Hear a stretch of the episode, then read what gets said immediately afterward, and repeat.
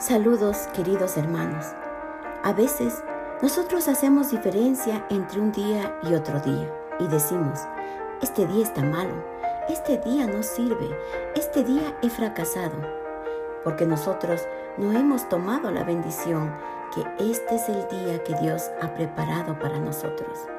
Como dice en la Biblia en el Salmo 118, 24, este es el día que hizo Jehová nos gozaremos y alegraremos en Él.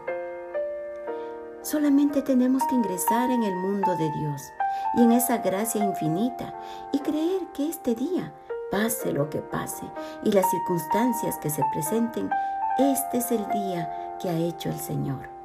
Sea lunes, martes, miércoles, jueves, viernes, sábado o domingo, es el día que ha hecho el Señor solamente que tenemos que identificar si tenemos o no a Cristo en nuestro corazón.